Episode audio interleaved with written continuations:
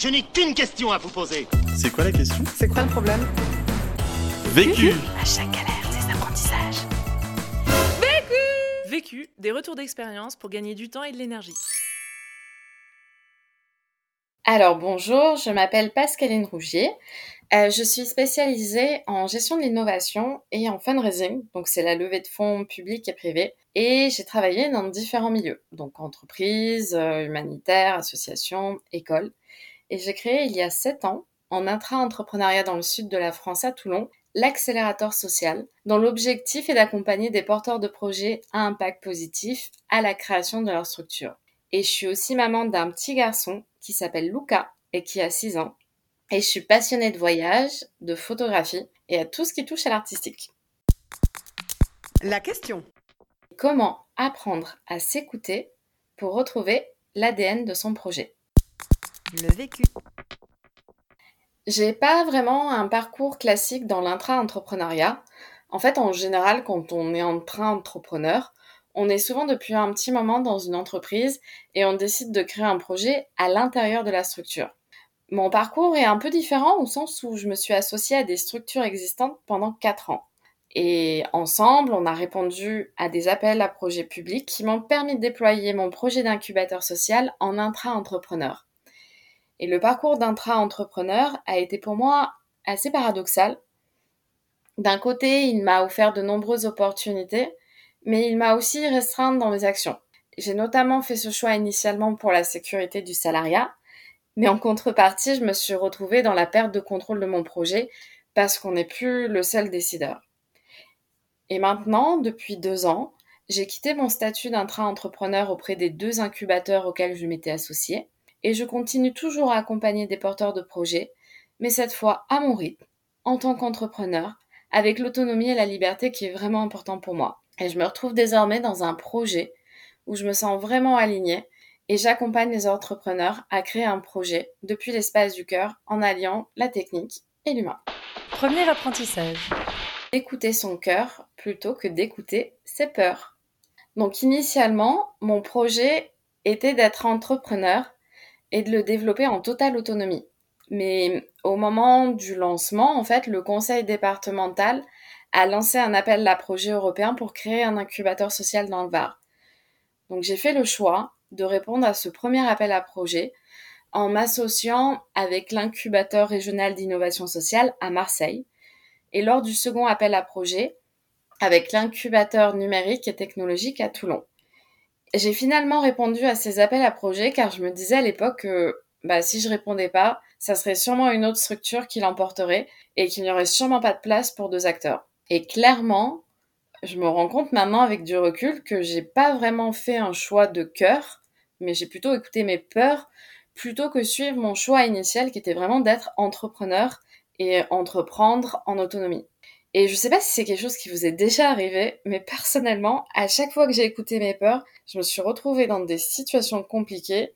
Et finalement, bah, c'est ce qui m'est arrivé parce que lors du second appel à projet, je me suis retrouvée à lever d'importants montants financiers sur trois ans, avec un important changement d'échelle, et j'ai dû gérer un très fort reporting qui était lié au projet européen.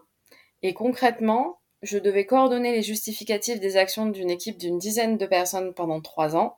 Et au final, en fait, tout ce que j'aimais faire, qui était la raison d'être de mon projet, je devais le sous-traiter pour m'occuper de la lourdeur administrative des financements. Euh, je suis arrivée à un moment où j'ai complètement perdu le sens. J'ai été vraiment déconnectée de l'accompagnement et du terrain qui était vraiment important pour moi. Et depuis cette expérience, même si c'est terrifiant, j'ai pris la décision d'écouter mon cœur et de ne pas faire des choix depuis l'espace de la peur. C'est assez terrifiant parce qu'à chaque fois, ça me demande de, de, sortir de ma zone de confort, de dépasser mes peurs et de voir surtout qu'est-ce qui se passe concrètement derrière la peur. L'an dernier, j'ai accompagné un projet qui, va dire, était un peu en concurrence avec mon projet. Mais c'était une personne que je connaissais et pour laquelle j'ai accepté en écoutant mon cœur. Et à chaque étape de l'accompagnement, j'ai traversé toutes les peurs qui étaient associées à la concurrence. Et je suis vraiment rentrée, on va dire, dans des zones de turbulence assez fortes. Et je me suis vue expérimenter, en fait, comme un enfant. Un enfant, quand il apprend à marcher, en fait, qu'est-ce qu'il va faire? Il va tomber. et il va, il va tomber plusieurs fois pour apprendre à marcher. Et même s'il tombe, en fait, il va toujours recommencer. Et il va se dire, bah, c'est pas grave. Et à la fin, il arrive à avoir l'apprentissage de la marche. Après avoir dépassé toutes ces peurs, bah, c'est ce qui m'est arrivé. Je me suis retrouvée euh, extrêmement enrichie parce que ça m'a permis de toucher une zone d'accomplissement de soi. Et en fait, ma, ma posture d'accompagnatrice a littéralement changé. Deuxième apprentissage. Savoir faire évoluer son projet, mais toujours être à l'écoute de soi. Quand on est intra-entrepreneur, en fait, on, on, se retrouve dans une position duel qui est à la fois entrepreneur et salarié. Et c'est très enrichissant parce que bah, je me suis retrouvée confrontée à de nombreuses opportunités, euh, que ce soit par exemple en termes de financement, avec les financements européens qui m'ont permis de changer d'échelle, en termes de notoriété, euh, puisque du coup les acteurs auxquels je me suis associée étaient assez connus, ce qui a facilité les événements et les programmes d'accompagnement, en partenariat, en m'associant des partenaires en France et à l'international, mais surtout me sentir aussi euh, soutenue, appartenir à une grande famille avec un, un support humain très important, et sans oublier bah, tous les moyens aussi d'infrastructure que j'ai pu bénéficier. Et au final, j'ai eu de nombreuses opportunités, mais ça a vraiment été compliqué de trouver l'équilibre entre mes aspirations personnelles, les opportunités du projet et les contraintes de l'incubateur. Et je me suis retrouvée à aller vers des stratégies d'opportunités de marché de l'entreprise en oubliant complètement la vision de mon projet jusqu'à un moment donné bah, ne plus m'écouter et voire m'oublier totalement. Et à un moment donné, j'écoutais beaucoup plus les besoins de l'entreprise que mes propres besoins, ce qui est compréhensible car euh, en intra-entrepreneuriat, on n'est plus le seul décideur de son projet. Et pour donner une image, je me suis vraiment sentie comme si je naviguais à bord d'un navire et qu'en fait je me laissais porter par le vent en ayant complètement oublié ma destination finale. L'équilibre dans l'intra-entrepreneuriat est compliqué à trouver, mais en fait c'est valable aussi pour tout type de projet. Beaucoup de personnes que j'ai accompagnées se trouvaient souvent dans des situations précaires, car l'envie de changer le monde leur faisait complètement oublier de penser à eux-mêmes. Or, avant de prendre soin du monde et des autres, bah, il faut savoir prendre soin de soi et s'écouter. Et paradoxalement, ce qui m'a vraiment permis de m'écouter et prendre soin de moi, ça a été d'arriver à une situation vraiment extrême d'épuisement total. Quand j'ai créé mon projet d'incubateur social, j'étais également enceinte et au retour de mon congé maternité, j'ai fait un burn-out. Il a fallu arriver jusqu'au moment où mon corps lâche totalement pour être vraiment à l'écoute de moi-même. Et quand on fait un burn-out, on n'a pas d'autre choix en fait que d'écouter son corps. J'ai un peu l'image en fait d'un escargot dans sa coquille. Et en fait, pendant cette période, bah, j'étais comme cet escargot en fait qui rentrait dans sa coquille, qui rentrait dans sa maison intérieure, qui fermait toutes les portes vers l'extérieur et qui se recentrait vraiment sur soi en fait. Et suite à ce burn-out, j'ai eu l'opportunité de bénéficier d'un coaching gratuit qui m'a vraiment permis de prendre du recul, comprendre les raisons de mon burn-out, développer mes repères intérieurs, changer mes croyances, mon positionnement par rapport aux autres et dépasser mes peurs.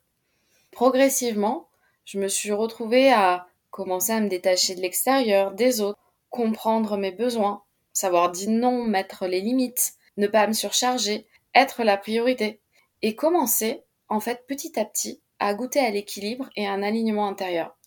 Et cette expérience de coaching m'a propulsée vers un véritable chemin intérieur, euh, ça m'a vraiment aidé à créer par la suite de nombreuses opportunités pour me reconnecter à moi-même et apprendre à m'écouter. Et au final, en fait, peu importe la manière dont on va créer ces espaces pour être à l'écoute de soi. En fait, certains le trouveront dans le sport, dans l'art, dans le coaching, dans des retraites de yoga ou auprès de thérapeutes. En fait, l'important, c'est vraiment d'avoir des espaces où l'on prend soin de nous, où l'on s'écoute et on arrive en fait à maintenir cet espace dans la durée. Et pour moi, c'est vraiment l'un des facteurs de réussite les plus importants d'un projet. Troisième apprentissage. Sauter dans le vide pour reprendre la bonne direction. La dernière année en intra-entrepreneuriat, je me sentais vraiment plus alignée avec, euh, avec mon projet. En même temps, même si j'avais envie euh, de sauter dans le vide et, quitter le projet, ben, je pouvais pas parce que j'étais extrêmement attachée à l'équipe et au projet que je portais. Et encore une fois, ce qui m'a aidé, c'est que c'est mon corps qui m'a montré la direction. Euh, sur la dernière année d'intra-entrepreneuriat, j'ai eu pas mal de petits soucis de santé, notamment avec mes chevilles, où je pense que j'ai tout eu. Sur les deux chevilles, fractures, entorses, euh, tendinites. Et en fait, mon corps m'a montré le chemin pour lâcher prise et me détacher. Et je me souviendrai toujours d'un événement. Je discutais avec deux entrepreneurs et elle me disait, mais Pascaline, est-ce que tu connais ce que veut dire euh, en biodécodage les problèmes de cheville? Et puis bah, du coup, je rigolais intérieurement parce que je savais que c'était euh, les changements de direction, mais que j'avais, j'avais du mal en fait à partir. Et je pense que ce soir-là, ces deux entrepreneurs m'ont vraiment permis de voir la réalité en face et de comprendre en fait que même si j'avais beaucoup d'attachement, même si j'avais passé beaucoup d'énergie à monter ce projet, bah au final je me retrouvais à être plus alignée. Ça a été compliqué euh, de partir parce que bah intérieurement en fait j'avais pas envie de partir. C'était aussi très terrifiant parce que parce que je me retrouvais avec mes plus grandes peurs que toute personne peut avoir, qui sont la peur du vide, euh, de l'inconnu, du manque, et surtout, bah, concrètement, derrière, euh, je m'étais pas préparée à faire quoi que ce soit, donc je savais pas du tout quoi faire après euh, cette expérience. Mais à un moment donné, j'ai fait le choix de sauter dans le vide, car au fond de moi, en fait, je savais que c'était la bonne direction. Et donc, j'ai demandé une rupture conventionnelle qui a été acceptée, et j'ai quitté l'intra-entrepreneuriat. Et après cette expérience, en fait, très riche, j'ai ressenti vraiment le besoin de faire une pause pour me reconnecter. Et au plus, en fait, j'ai fait cette pause, je me suis reconnectée à moi-même, à mes repères intérieurs, à mes rêves, au plus j'ai eu envie de découvrir en fait un nouveau secteur d'activité. Donc pendant une année, je me suis formée pour créer un projet et accompagner les enfants à créer le monde de demain en parallèle de l'accompagnement des porteurs de projets. Et c'était vraiment chouette parce que bah du coup c'est un environnement, un public qui n'a strictement rien à voir avec l'entrepreneuriat. Et j'ai continué en fait à prendre de la distance et du recul euh, par rapport à cette expérience d'intra-entrepreneuriat. Et surtout, euh, j'ai fait des activités que j'avais jamais faites en fait et que j'avais pas l'habitude de faire, que ce soit des activités artistiques ou corporelles avec les enfants. Et j'ai énormément appris au contact des enfants car euh, bah, je pense que tous les parents ou toutes les personnes qui travaillent avec les enfants partageront sûrement ce point de vue, mais, mais les enfants sont nos meilleurs maîtres. Et du coup, je me suis retrouvée enrichie de nouveaux outils, activités que j'utilise maintenant dans l'entrepreneuriat. Et ce qui m'a vraiment permis de revenir dans l'accompagnement de porteurs de projets, euh, ça a été bah, bien sûr de faire euh, ce break pendant un an où je me suis formée pour mon projet autour de l'éducation des enfants, mais aussi quand j'ai accepté d'accompagner ce porteur de projet qui avait justement un projet similaire au mien et euh, pour lequel en fait j'ai choisi d'accompagner sans aucune attente en fait. Je me suis pas dit quand je l'ai accompagné, bah, je vais reprendre l'accompagnement de porteur de projet. Je l'ai fait parce que euh, bah, ça me faisait plaisir de l'accompagner et que c'est quelqu'un que je connaissais d'avant. Et en fait, c'est un peu comme si je m'étais pris au jeu. Euh, c'est euh, de redécouvrir en fait ces modules avec cet accompagnement avec la nouvelle personne que j'étais, qui arrivait à prendre soin d'elle et qui du coup s'écoutait, mais aussi qui avait été enrichie par tout son parcours et notamment avec de nouveaux apprentissages auprès des enfants que j'ai vraiment retrouvé ma place, que je me suis retrouvée alignée et que j'ai pris la décision de, reprendre cette activité en parallèle du projet des enfants. Parce qu'en fait, tout simplement, je me suis rendu compte que bah, ce que je faisais avant, c'est quelque chose que j'aimais énormément, mais c'est juste que j'étais peut-être pas à la bonne place et dans le, dans le contexte qui me correspondait. Et du coup, de le faire différemment et de le faire en fait avec vraiment qui je suis et les outils qui me correspondent, tout en me servant vraiment de cette base techniques fortes que j'ai pu avoir tout au long de mon parcours. C'est ce qui me permet vraiment euh, de continuer ce que j'aime, mais tout en faisant différemment. Conseil pour gagner du temps. Mon conseil pour gagner du temps, c'est savoir faire des pauses. Et ça, c'est quelque chose que m'a beaucoup appris euh, mon petit garçon quand j'étais enceinte de lui. En fait, j'étais tellement fatiguée que toutes les heures, j'étais obligée de faire une petite pause de 5-10 minutes. Et c'est vrai que, en fait, en neurosciences, on se rend compte que ben, on a très peu d'attention dans une journée. Et c'est quelque chose, depuis 5-6 ans, j'ai pris l'habitude où du coup, ben, toutes les heures, j'arrive à me prendre 5-10 minutes, soit en me dégourdissant les jambes, soit en écoutant de la musique, euh, en buvant une petite tisane, un verre d'eau. Conseil pour gagner de l'énergie. Sans aucun doute pour moi, se ressourcer dans la nature. Donc que ça soit aller dans une forêt, près de la mer, voir du verre, entendre des bruits qui sont apaisants. Et bon, ça c'est vrai que c'est un conseil qui est vraiment valable quand on a la chance d'avoir la nature à côté. Mais quand on habite à Paris, parce que j'ai habité un moment à Paris, ça peut être aussi juste tout simplement bah, écouter des bruits qui vont rappeler la nature. Que ce soit des sons d'animaux ou euh, le bruit des vagues, euh, des oiseaux qui chantent. L'autre question. Alors, la question que je me pose en ce moment, bah, ça pouvait peut-être pas être une autre question, hein. c'est comment maintenir un équilibre entre vie personnelle et vie professionnelle?